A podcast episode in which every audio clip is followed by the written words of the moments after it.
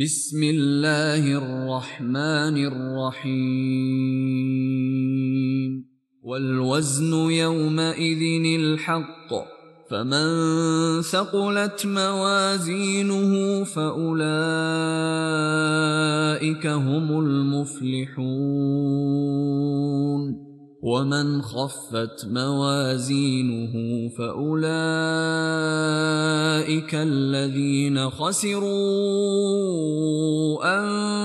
انفسهم بما كانوا باياتنا يظلمون ولقد مكناكم في الأرض وجعلنا لكم فيها معايش قليلا ما تشكرون. الحمد لله رب العالمين والصلاة والسلام على سيدنا محمد الصادق الوعد الأمين. اللهم لا علم لنا إلا ما علمتنا إنك أنت العليم الحكيم. اللهم علمنا ما ينفعنا وانفعنا بما علمتنا. وزدنا علما وأرنا الحق حقا وارزقنا اتباعه وأرنا الباطل باطلا وارزقنا اجتنابه واجعلنا ممن يستمعون القول فيتبعون أحسنه وأدخلنا برحمتك في عبادك الصالحين أخرجنا من ظلمات الجهل والوهم إلى أنوار المعرفة والعلم ومن وحول الشهوات إلى جنات القربات. أيها الإخوة الكرام مع الدرس الرابع من دروس سورة الأعراف ومع الآية الثامنة وهي قوله تعالى والوزن يومئذ الحق فمن ثقلت موازينه فأولئك هم المفلحون. أيها الإخوة ما من ركنين من أركان الإيمان. تلازما في القرآن كركن الإيمان بالله واليوم الآخر. فالإيمان بالله عز وجل هو أصل كل أنواع الإيمان. لكن ما لم تؤمن أن الله يعلم وسيحاسب وسيعاقب لن تستقيم على أمره. وقد وردت في القرآن الكريم آية هي أصل في الاستقامة. الله الذي خلق سبع سماوات ومن الأرض مثلهن يتنزل الأمر بينهن لتعلموا. اللام لام التعليل. لتعلموا أن الله على كل شيء قدير وأن الله قد أحاط بكل شيء علما.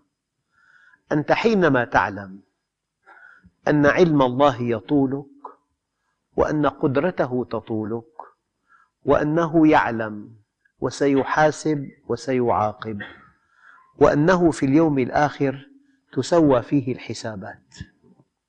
يؤخذ للضعيف من القوي وللفقير من الغني وللمظلوم من الظالم. هذا اليوم حينما تؤمن به تنزاح عن صدرك هموم كالجبال.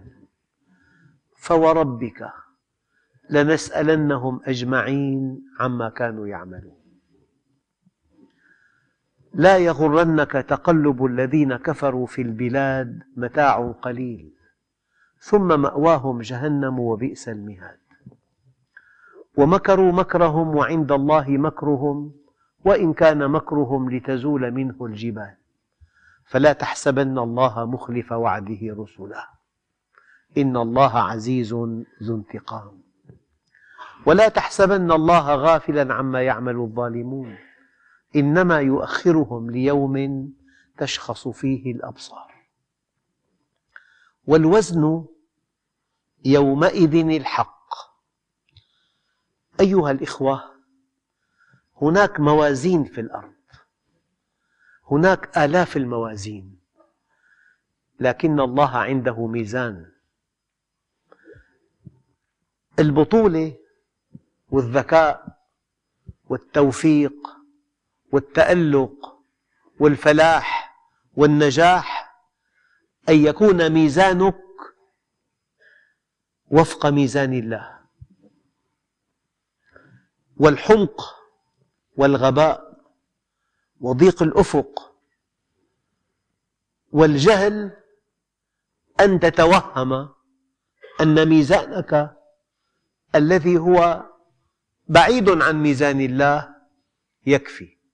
يعني مثلا حينما تعتقد أن المال هو كل شيء وأنك بالمال تصل إلى كل شيء وأن المال قيمة ثابتة في كل العصور وأن الذي معه المال معه كل شيء ودنياه جنة وأن الذي فقد المال ما ذاق شيئا من طعم الحياة ودنياه جهنم. حينما تعتقد كذلك فهذا الإنسان هو أغبى الخلق لأنه اعتمد, اعتمد ميزانا ما أقره الله عز وجل. الله عز وجل اعتمد ميزانين. اعتمد ميزان العلم وميزان العمل. فقال هل يستوي الذين يعلمون والذين لا يعلمون؟ وقال يرفع الله الذين آمنوا منكم والذين أوتوا العلم درجات. هذا ميزان العلم. وميزان العمل ولكل درجات مما عملوا. حجمك عند الله بحجم عملك الصالح. أما موازين الأرض القوي معظم ومبجل والناس ينصرفون إليه وينصرفون عن الضعيف. والغني مبجل ومعظم والناس ينصرفون إليه وينصرفون عن الفقير. والإنسان الوسيم مبجل ومعظم وينصرف الناس إليه وينصرفون عن الدميم. الأحنف ابن قيس كان قصير القامة أسمر اللون أحنف الرجل مائل الذقن غائر العينين ناتئ الوجنتين. ليس شيء من قبح المنظر إلا وهو آخذ منه بنصيب. وكان مع ذلك سيد قومه. كان إذا غضب غضب لغضبته مئة ألف سيف لا يسألونه فيما غضب. وكان إذا علم أن الماء يفسد مروءته ما شربه فأنت حينما تأتي موازينك مطابقة لموازين خالق السماوات والأرض فأنت أسعد الناس. أنت الموفق. أنت الذكي أنت العاقل أنت الفالح أنت الناجح. أما إذا اعتمدت ميزانا ساقطا عند الله عز وجل فلا تعجبك أموالهم ولا أولادهم. إنهم كالأنعام بل هم أضل سبيلا. مثل الذين حملوا التوراة ثم لم يحملوها كمثل الحمار يحمل أسفارا. كأنهم خشب مسندة. أيها الإخوة البطولة أن يكون ميزانك في تقييم نفسك وتقييم من حولك مطابقا لميزان الله. أما إذا كان ميزانك أرضيا وشركيا ودنيويا فهي الطامة الكبرى. لذلك البطولة أن تأتي وفق موازين الله يوم القيامة ناجحا. أن تأتي يوم القيامة وفق موازين الله ناجحا. من هو الغني بميزان أهل الأرض؟ من كان عنده أموال طائلة. من هو الغني بميزان الله؟ من كان له عمل صالح. رب إني لما أنزلت إلي من خير فقير. أنا مفتقر للعمل الصالح. لذلك قال سيدنا علي الغنى والفقر بعد العرض على الله. إذا الله عز وجل اعتمد ميزانين فقط. اعتمد ميزان العلم واعتمد ميزان العمل. العلم يرفع الله الذين آمنوا منكم والذين أوتوا العلم درجات. والعمل ولكل درجات مما عملوا. وأنت في الحياة الدنيا اعتمد هذين الميزانين في تقييم نفسك. إذا كنت مؤمنا يجب أن تتمتع بمعنويات عالية جدا والمال لا تعبأ به. إن لم يستوي عندك التبر والتراب فلست مؤمنا. يعني والله يا عم لو وضعوا الشمس في يميني والقمر في شمالي على أن أترك هذا الأمر ما تركته حتى يظهره الله أو أهلك دونه.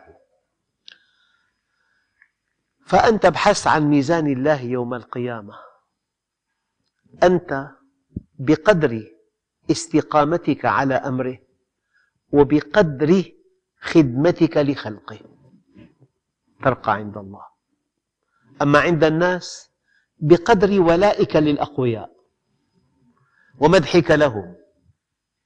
لذلك المؤمن يعتز بإيمانه ولا يعبأ بأهل الدنيا كم تركوا من جنات وعيون وزروع ومقام كريم. كذلك وأورثناها بني إسرائيل. أيها الإخوة هذا شيء مهم جدا أن تعتمد على ميزان الله في تقييم نفسك وفي تقييم خاطب ابنتك. إذا جاءكم من ترضون دينه وخلقه فزوجوه. وفي تقييم شريكك شريك عنده خبرات عالية جدا لكن دينه رقيق هذا يدخلك في المال الحرام. أنت بحاجة ماسة إلى ميزان دقيق جدا. تزين به كل شيء. هذا الميزان يوم القيامة هو عين الحق. لا بد من أن أوضح. فرق بين أن يكون الميزان عادلا وبين أن يكون عين العدل فرق كبير. لا بد من مثل. إنما المشركون نجس. لم يقل نجسون لأن الإناء إذا كان نجسا يطهر. أما النجس عين النجاسة لا تطهر أبدا. التفريق بين الصفة والمصدر في فرق بينهما. ولله المثل الأعلى. ميزان الله عز وجل ليس عادلا بل هو عين العدل هو العدل. لذلك بعض العلماء قال الحسن ما حسنه الشرع والقبيح ما قبحه الشرع. الشرع هو الميزان. على كل شيء مهما طرح مع المعصية من فلسفات ومرغبات وزخارف لفظية ومنطلقات نظرية وتطبيقات عملية والاختلاط حضارة والاختلاط يعمل تهذيب للمشاعر. الحسن ما حسنه الشرع والقبيح ما قبحه الشرع. ابحث عن ميزان الله والوزن يومئذ الحق. ما معنى فمن ثقلت موازينه؟ الحقيقة العمل له وزن. يعني إذا أنت أنشأت للتقريب سيرك نصبته في بعض المصايف وجاءك دخل وفير. وإذا أنت كنت بدولة إسلامية مضطهدة وتمكنت أن تخترع القنبلة النووية فأصبحت هذه الدولة قوية منيعة مرهوبة الجانب. هذا الذي أنشأ سيركا كالذي اخترع قنبلة يرفع بها شأن المسلمين مثلا. أي العملين أثقل في الوزن؟ العمل الثاني في هذه الظروف الصعبة أنا أتكلم. أنت تنشئ جامعة لتخريج قادة للأمة أو أن تنشئ ملهى ليلي. في فرق كبير كثير فكل عمل له عند الله وزن. تطعم إنسان عمل صالح. أما أن تدله على الله عمل أعظم. فكل عمل له وزن. بر الصديق عمل طيب لكن بر الوالدين عمل أطيب. أن تعتني بأولاد أصدقائك لباقة وذوق أما أن تربي أولادك الذين ليس لهم إلا أنت عمل أعظم. كل عمل نعمله له عند الله وزن. العمل يوزن بنيته. قد يبتغي الإنسان من عمله أن ينتزع إعجاب الآخرين. من تعلم العلم ليجادل به العلماء أو ليماري به السفهاء أو ليصرف وجوه الناس إليه فليتجهز إلى النار. كل عمل له ميزان أولا بنيته ثانيا بحجمه. ثانيا بعمقه ثالثا بديمومته رابعا باتساع رقعته. العمل له وزن. في إنسان تطعمه؟ وجبة واحدة. أما في إنسان تهيئ له عمل يعيش منه طوال حياته. في إنسان بغض بصره عن الحرام لكن في إنسان يأخذ بيد زوجته إلى الله يجعلها مؤمنة كبيرة. يعني الملخص كل عمل تعمله له وزن. فتحت حانوتك. نويت أن تربح. من أجل أن تقتني سيارة. وأن تذهب إلى المصيف يوم الجمعة. وأن يرتدي أولادك ثيابا جديدة تتباهى بهم. أو من أجل أن تسكن بيت له إطلالة جميلة مساحته واسعة. فيه تزيينات رائعة. وقد تفتح حانوتك من أجل أن تخدم المسلمين وأن تعطيهم بضاعة جيدة بسعر معتدل. فرق كبير. كل عمل له وزن. وزن بنيته.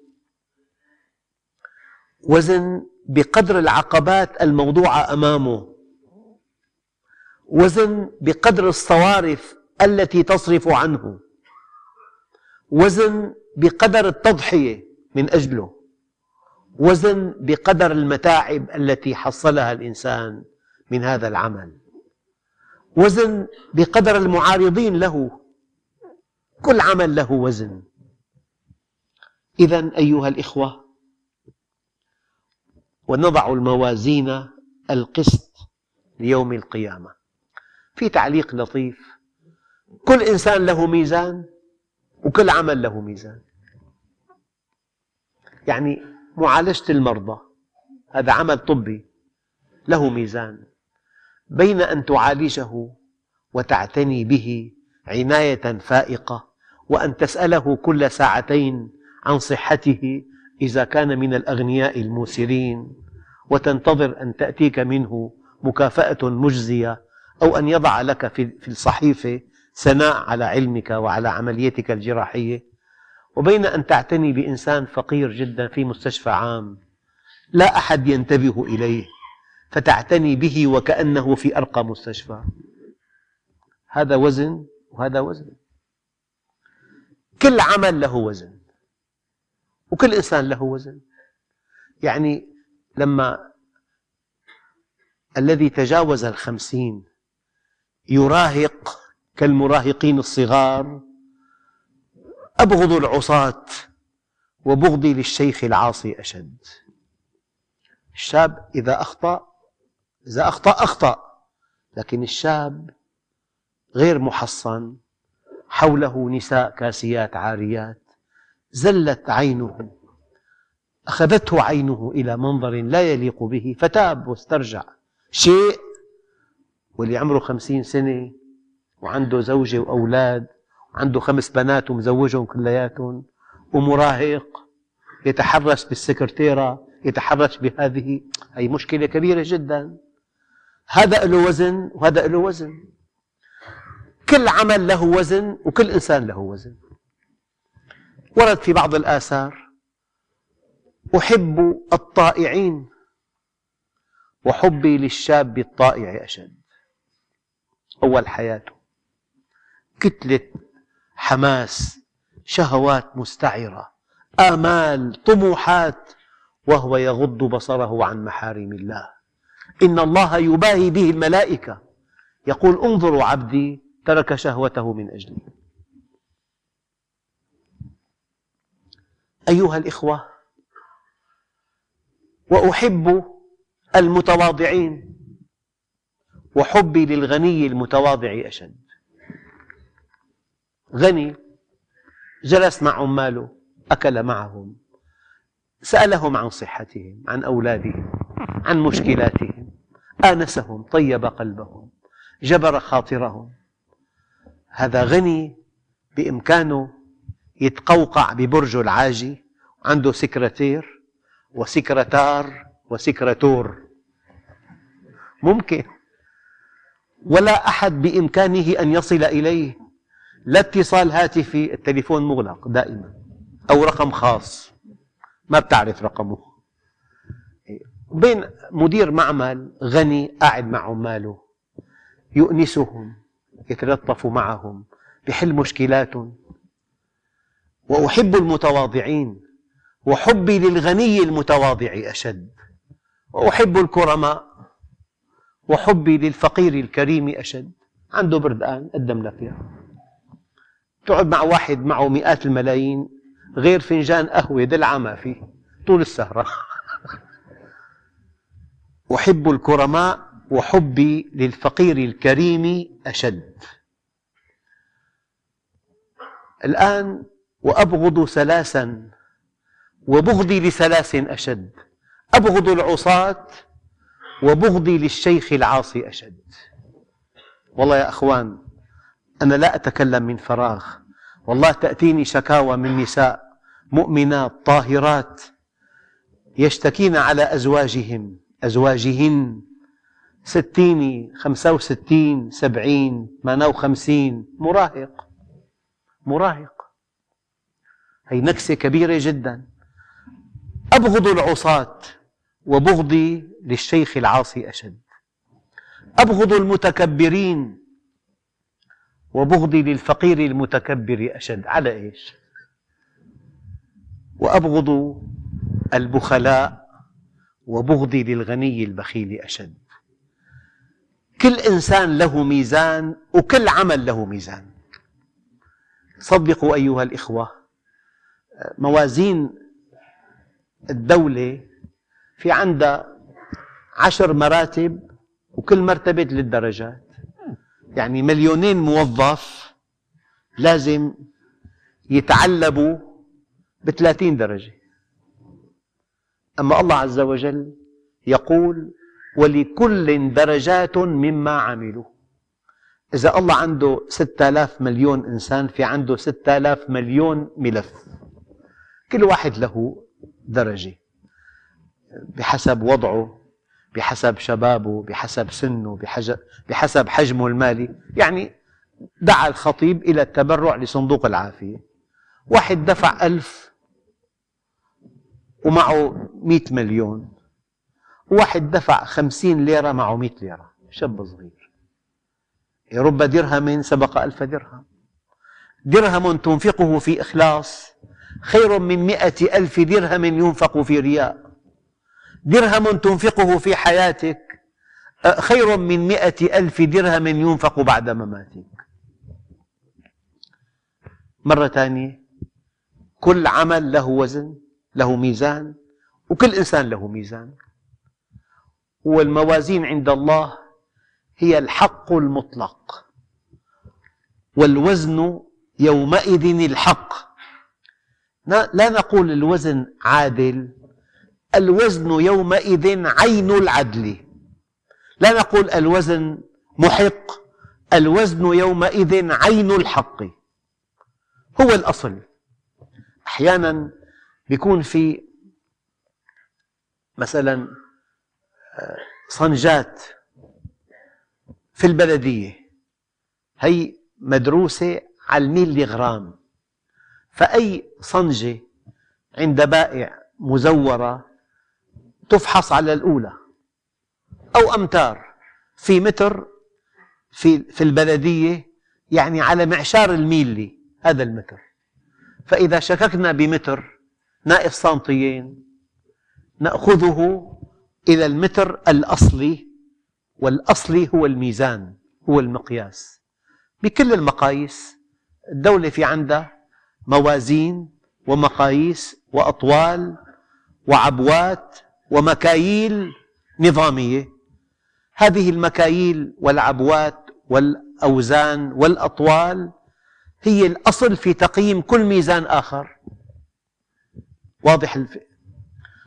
والوزن يومئذ الحق فمن ثقلت موازينه فأولئك هم المفلحون. واحد زين بيته ليس حراما لكن وزن العمل يوم القيامة ضعيف جدا. إنسان ضحى بحياته من أجل الحق. هذا شهيد.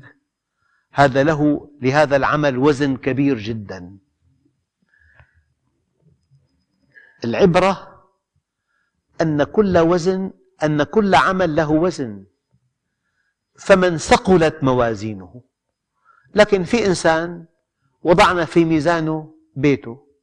بيته جيد جدا. ومركبته. ورحلاته. وسفرياته ونزوهاته ما له وزن النوبي بالآخرة. الآخرة ما له وزن أبدا. أما الوزن بالآخرة يا رب أنا خدمت عبادك. أخلصت لهم. ما غششتهم. ما ابتززت أموالهم. ما ألقيت في قلبهم الرعب. أنا كنت محسنا لهم. عرفتهم عليك. دعوتهم إليك. مسكتهم بكتابك. حببتهم بسنة نبيك. أطعمت الفقراء يا رب. كسوت العراة.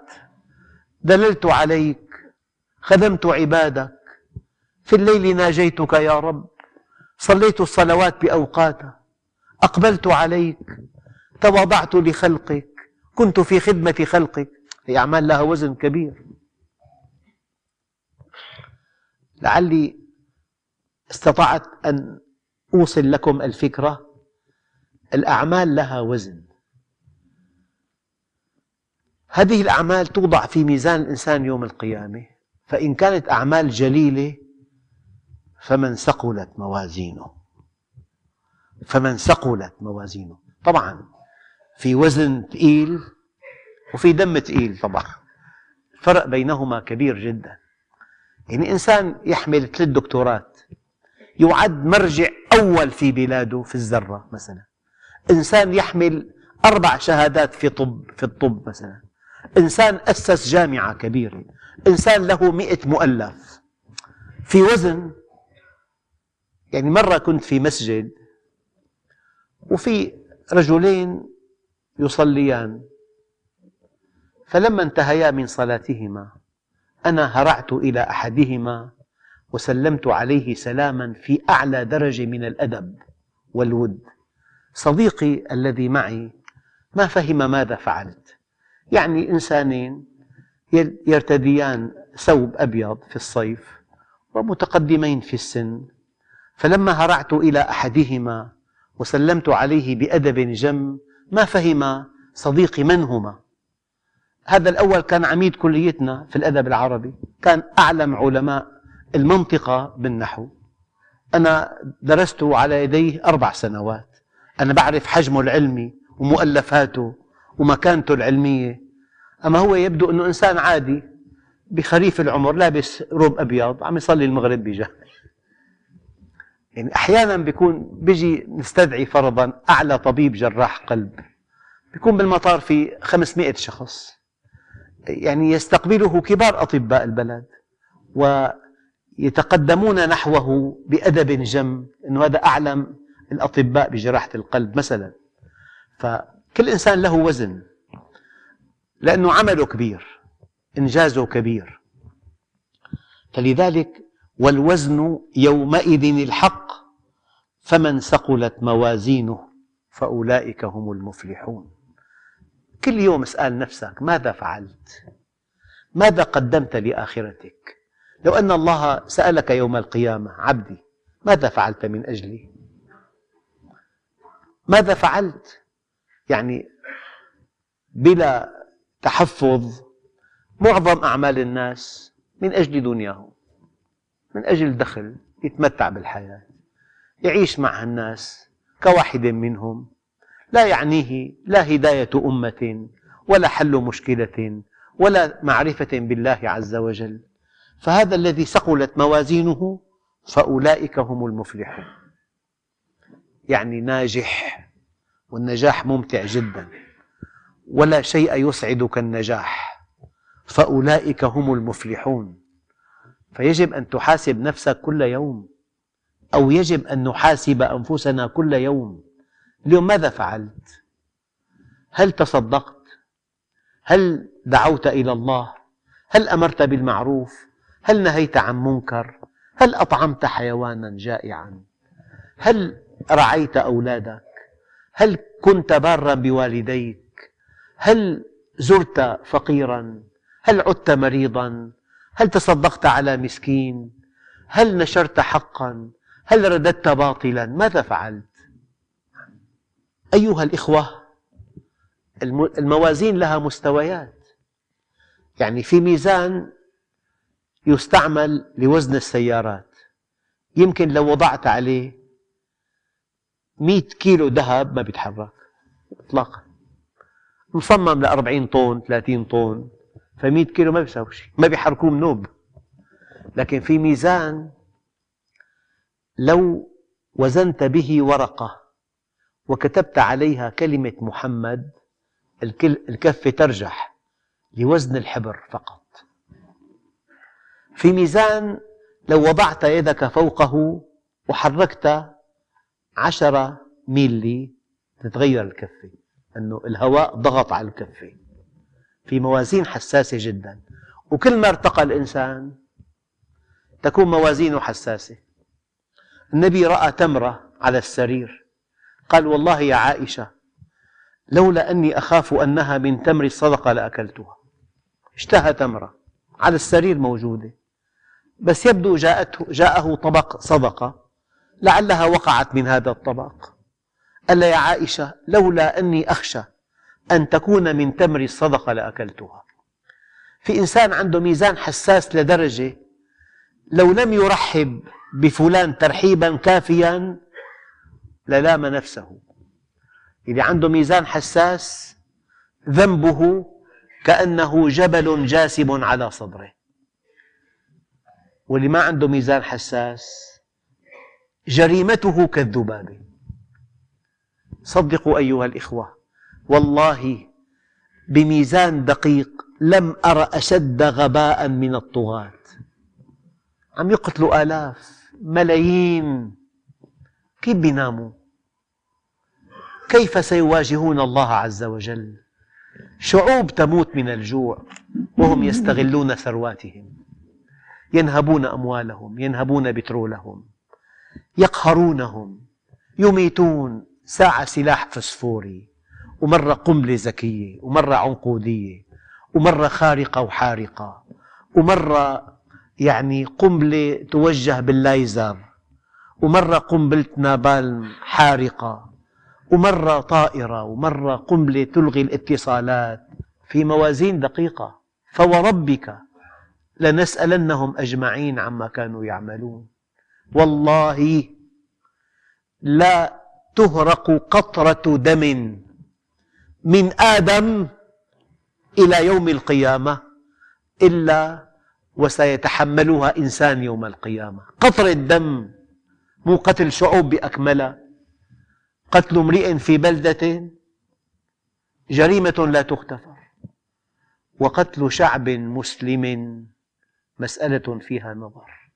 شعب بأكمله يباد إبادة. قال نتابع بقلق ما يجري هناك مثلا. يتابعون بقلق. قال هذا العمل غير مقبول بس غير مقبول غير مقبول فقط. أو بيستنكروا. هذا كلام مضحك. فوربك لنسألنهم أجمعين عما كانوا يعملون. ولا تحسبن الله غافلا عما يعمل الظالمون. إنما نؤخرهم ليوم تشخص فيه الأبصار. يأتي على القاضي العدل يوم القيامة. أي قاضي؟ العدل. ساعة يتمنى فيها أن لو لم يقضي بين اثنين في تمرة. ففي موازين حساسة في موازين غير حساسة. وكلما ازداد إيمانك يدق ميزانك. تحاسب على النظرة تحاسب على الهمسة على تألق الوجه مع إنسان عاصي له مكانة هيك سلمت عليه باهتمام واحترام تعظيم وتبجيل. والذين حولك رأوك مهتما به أشد الاهتمام وهو غارق في المعاصي والآثام. وقد تسلم على مؤمن طيب ورع مستقيم لكنه فقير هيك. سلام متعجل. ما سحب النبي يده من من صحابي سلم عليه. إلا كان الصحابي إلا كان النبي آخر من يسحب يده من يد الصحابي. أيها الإخوة والله أعطاك ميزان هو العقل. عامل الناس كما تحب أن يعاملوك وأعطاك ميزان الفطرة. إذا أخطأت تشعر بانقباض. أعطاك ميزان العقل أعطاك ميزان الفطرة. ما في إنسان يرتكب خطأ كبير إلا بحس بألم. حتى في سرير بألمانيا بفندق كتب عليه إن تقلبت طوال الليل ولم تنم فالعلة ليست في فرشنا إنها وسيرة ومريحة ولكن العلة في ذنوبك. الإنسان أحيانا ما بينام الليل يرتكب خطأ وليس مدانا في الأرض إطلاقا لكنه لا ينام الليل. والصلاة ميزان. العمل الطيب تستطيع بعده أن تتصل بالله عز وجل. لكن العمل السيء قد لا تستطيع بعده أن تقبل على الله. المؤمن عنده حساسية فائقة جدا بتكون صلاته ميزان. هذا لما سخرت منه؟ لما دخلت هذه المرأة إلى المحل التجاري وأدرت معها حديثا لطيفا؟ وملأت عينيك من محاسنها والظهر أذن تفضل صلي. ما فيك تصلي. إذا ملأت عينيك من محاسنها وأدرت معها حديثا عاطفيا وأذن الظهر تحس حالك في حجاب صار بينك وبين الله. لأنه ما كنت مع الموقف الكامل. قال ما خطبكما؟ كلمة واحدة. الآنسات شو عم يساووا هون؟ خير إن شاء الله. لا لا. ما خطبكما؟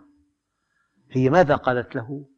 لا نسقي لا, نس لا نسقي حتى يصدر الرعاء. لو وقفت هون طيب لما؟ قال وأبونا شيخ كبير مباشرة. أعطته الجواب. يعني أقل كلام ولا تخضعن بالقول. فيطمع الذي في قلبه مرض وقلن قولا معروفا. فلذلك الصلاة ميزان. وأقول لك هي من أدق الموازين.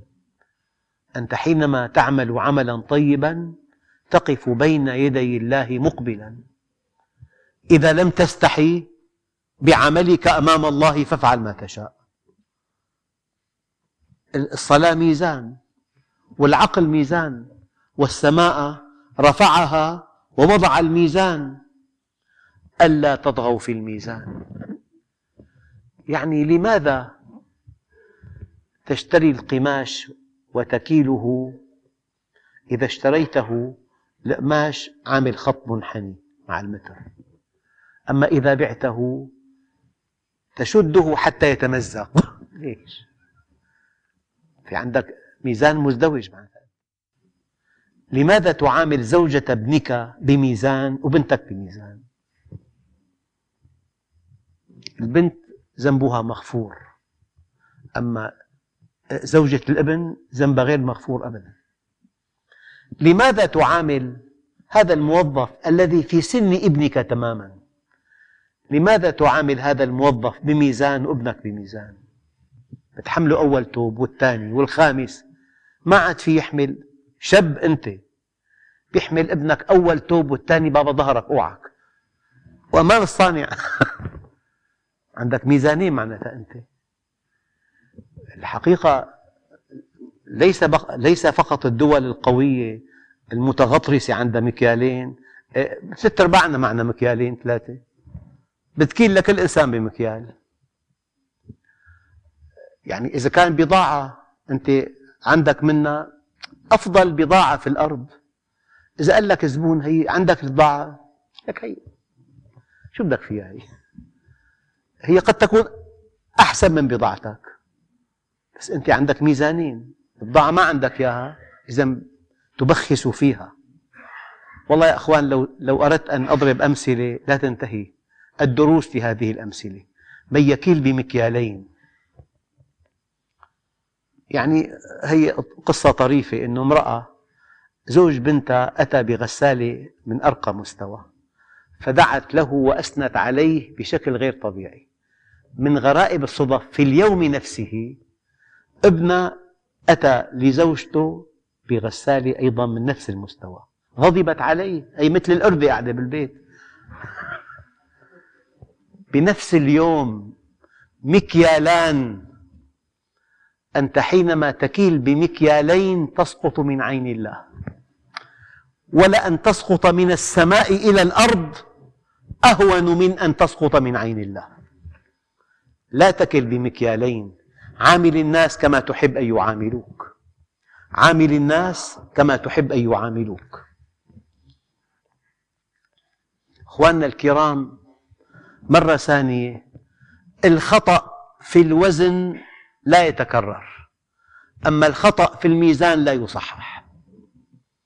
اجهد ألا تخطئ في الميزان. الميزان غير الصحيح. لو استخدمته مليون مرة كل هذه الأوزان غير صحيحة. أما حينما تتوهم أن الكيلو كيليين هذا خطأ في الوزن لا يتكرر. فالخطأ في الميزان لا يصحح والخطأ في الوزن لا يتكرر.